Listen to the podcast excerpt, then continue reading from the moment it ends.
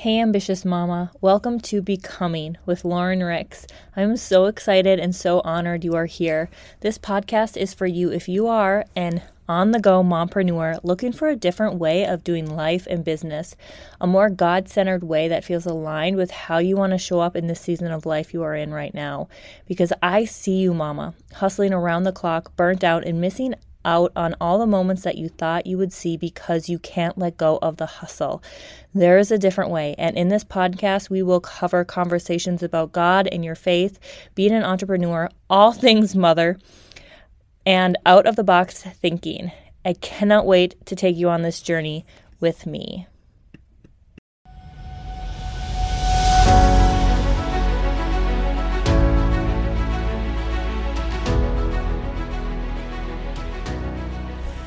Welcome back to Becoming, and specifically the Bible series where we are going through Ecclesiastes.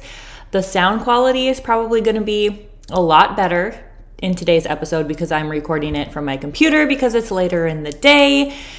And the quality is just better on my computer than it is in the in the butt cracks early of the morning when I have normally been reading my Bible and doing these these studies. So, um, we are jumping into Ecclesiastes 7 today.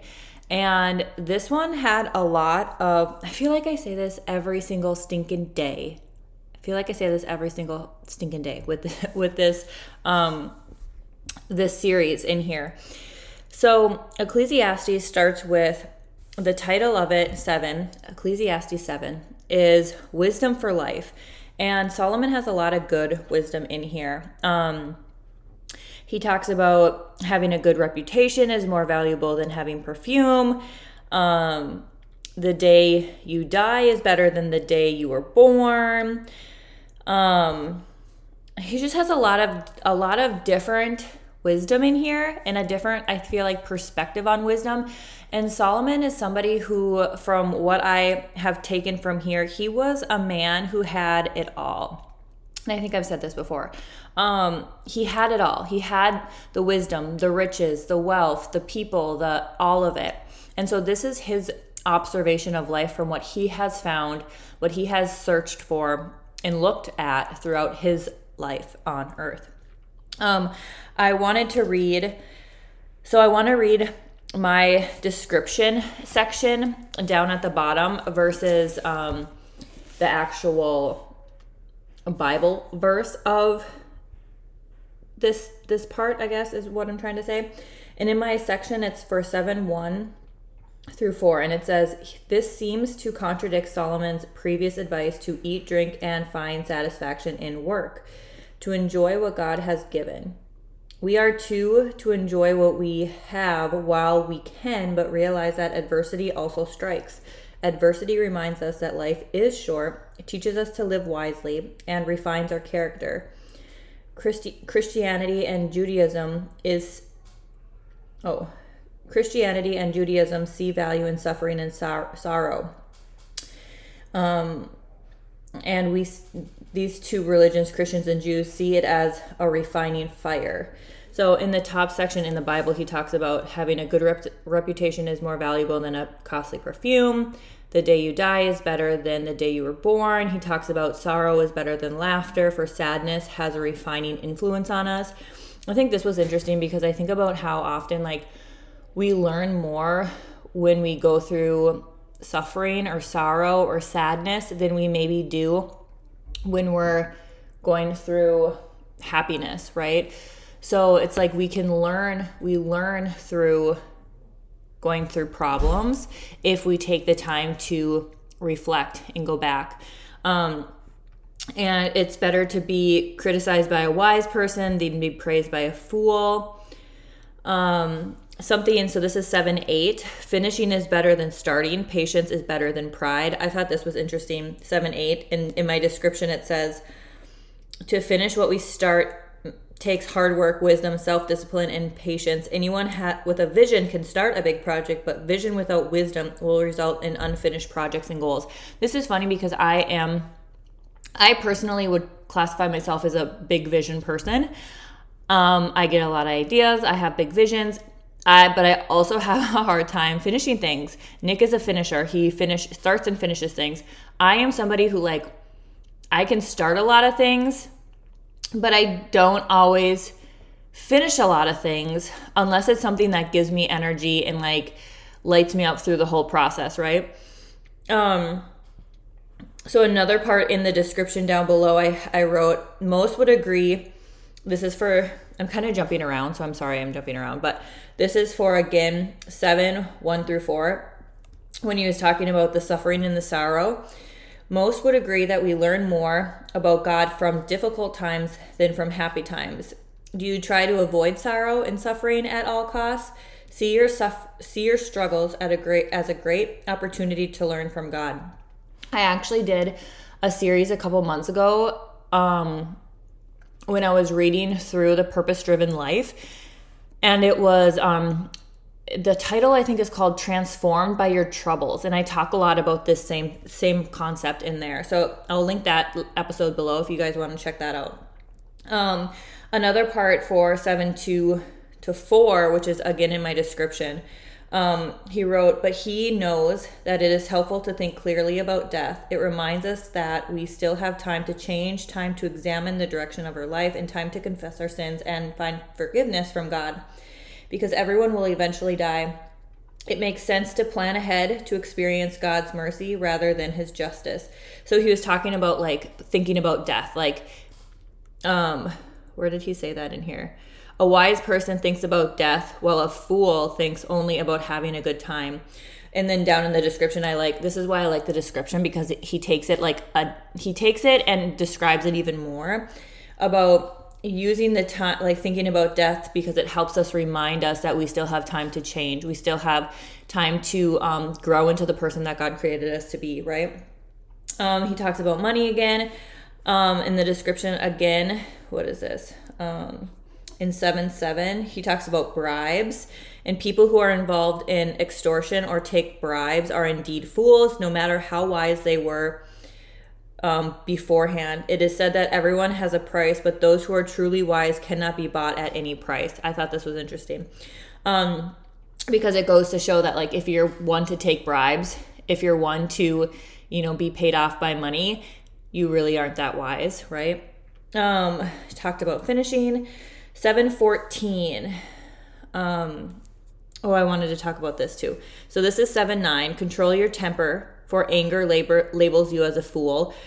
And I don't know about you, but being a mom, this is something I have learned and learned and put into practice and like I'm constantly learning is to like not lose my temper. Um, especially when I'm in certain phases of my cycle, it's easy to just like be super irritated and lose your temper. But here he says to control your temper. Um, anger labels you as a fool. 710 says don't long for the good old days. How how often do we hear that phrase of like oh i just miss the good old days. And i think when we can when he talks about this like longing for it you know like being stuck in the past of like these are the good old days. Before i had kids were the good old days. Before i was had all the adult responsibilities that were the good old days. And i i feel like that saying really can help it can it can make us miss what is good in our life right now. It's basically saying like, oh, what I have now is isn't the good old days, isn't the good days, right? And we should be so grateful for what we have now because this is the good days, right where we are, right? Even if there's struggle, even if there's hardship, even if it's it's whatever it is for you right now, these are the days you have. Um, 7-Eleven says wisdom is even better when you have money. Both are a benefit as you go through life. Wisdom and money can get you almost anything, but only wisdom can save your life. So that I find interesting because this whole book we have he has been talking about how chasing wealth is is um meaningless and like dreaming is meaningless but here he says having both wisdom and money can get you almost anything but wisdom will save your life so I thought that to be very interesting. Um, 714 says, Enjoy prosperity while you can, but when hard times strike, realize that both come from God. Remember that nothing is certain in life. So I wanted to read this down in my description too, because this was really good. He said, God allows both good times and bad times to come to everyone. He blends them in our lives in such a way that we can't predict the future or count on human wisdom and power. We usually we usually give ourselves the credit for the good times, then in bad times we tend to blame God without thanking him for the good that comes out of it. When life appears certain and controllable, don't let self satisfaction or complacency make you too comfortable, or God may allow bad times to drive you back to Him. When life seems uncertain and uncontrollable, don't despair. God is in control and will bring good results out of your struggles. So I think this is so important of how often when times are good do we not take time to thank God for what he has brought to us, for the good times, for the health, for the happiness, for the things we have we tend to not thank him and praise him and go to him even when we are happy and things are good.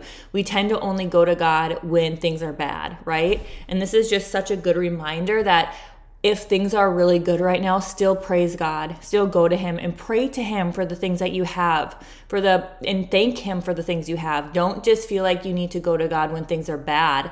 Um, we can really go to him when things are also good. So let's see. Um, I underlined under 716. So don't be too good or too wise. I found this interesting. Um, don't be too wicked either. For anyone who fears God will avoid both extremes. I, I I, I searched or I like highlighted these this I like paraphrase the things I, I highlighted under from 716 to 718 um because I feel like this is that all or nothing mindset, right? You can either be all good or bad. You can go all in or not do anything at all. And here he's telling us to try to abo- bo- try to avoid both extremes, um, but be somewhere in the middle, right? Also, he says, not a single, this is 720, not a single person on earth is good, always good, and never sins.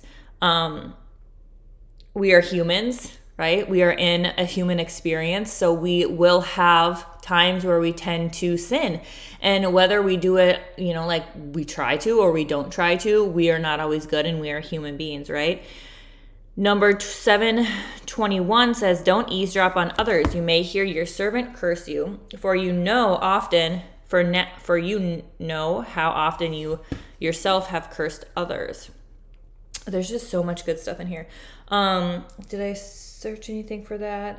Um, honor God. Balance is important. God created us created us to be whole people who seek his righteousness and goodness. Thus we should avoid both extremes. Let's see. Solomon, the wisest person in the world, confesses how difficult it has been to act and think wisely. He emphasizes that no matter how much we know, some mysteries will never be understood. So thinking you have wisdom is a sure sign that you don't. He says in here, he has tried, I have always tried my best to let wisdom guide my thoughts and actions. This is 723. I said to myself, I am determined to be wise, but it didn't work. Wisdom is always distant and difficult to find.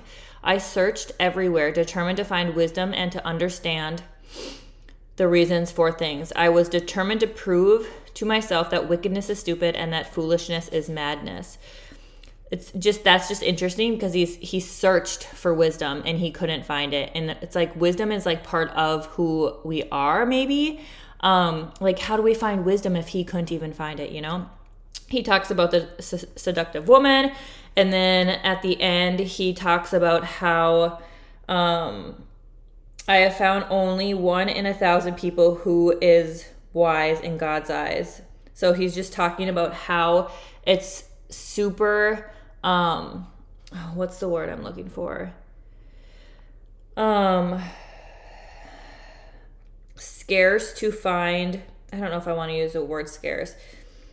There's not a lot of wise a lot of wise people that God sees as wise, right? Men and women. And I think this is something that we can keep seeking to do and going to God to give us wisdom that we need for our life because the wisdom you need for your life is going to be different than the wisdom I need for my life, right? And the only one who can give us that wisdom is God. So going to Him and seeking Him for the experiences that are going to give you the wisdom that you need for your life. So it's so por- important for us to seek God when it comes to wanting more wisdom. And sometimes that wisdom comes from struggle and problems and sadness and sorrow.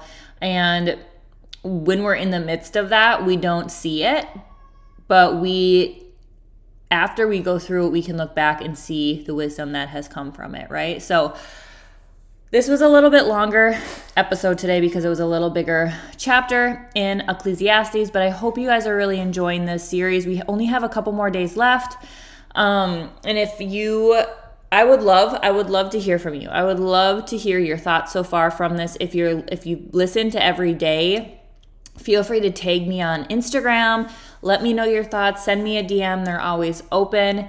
And I will talk to you guys tomorrow.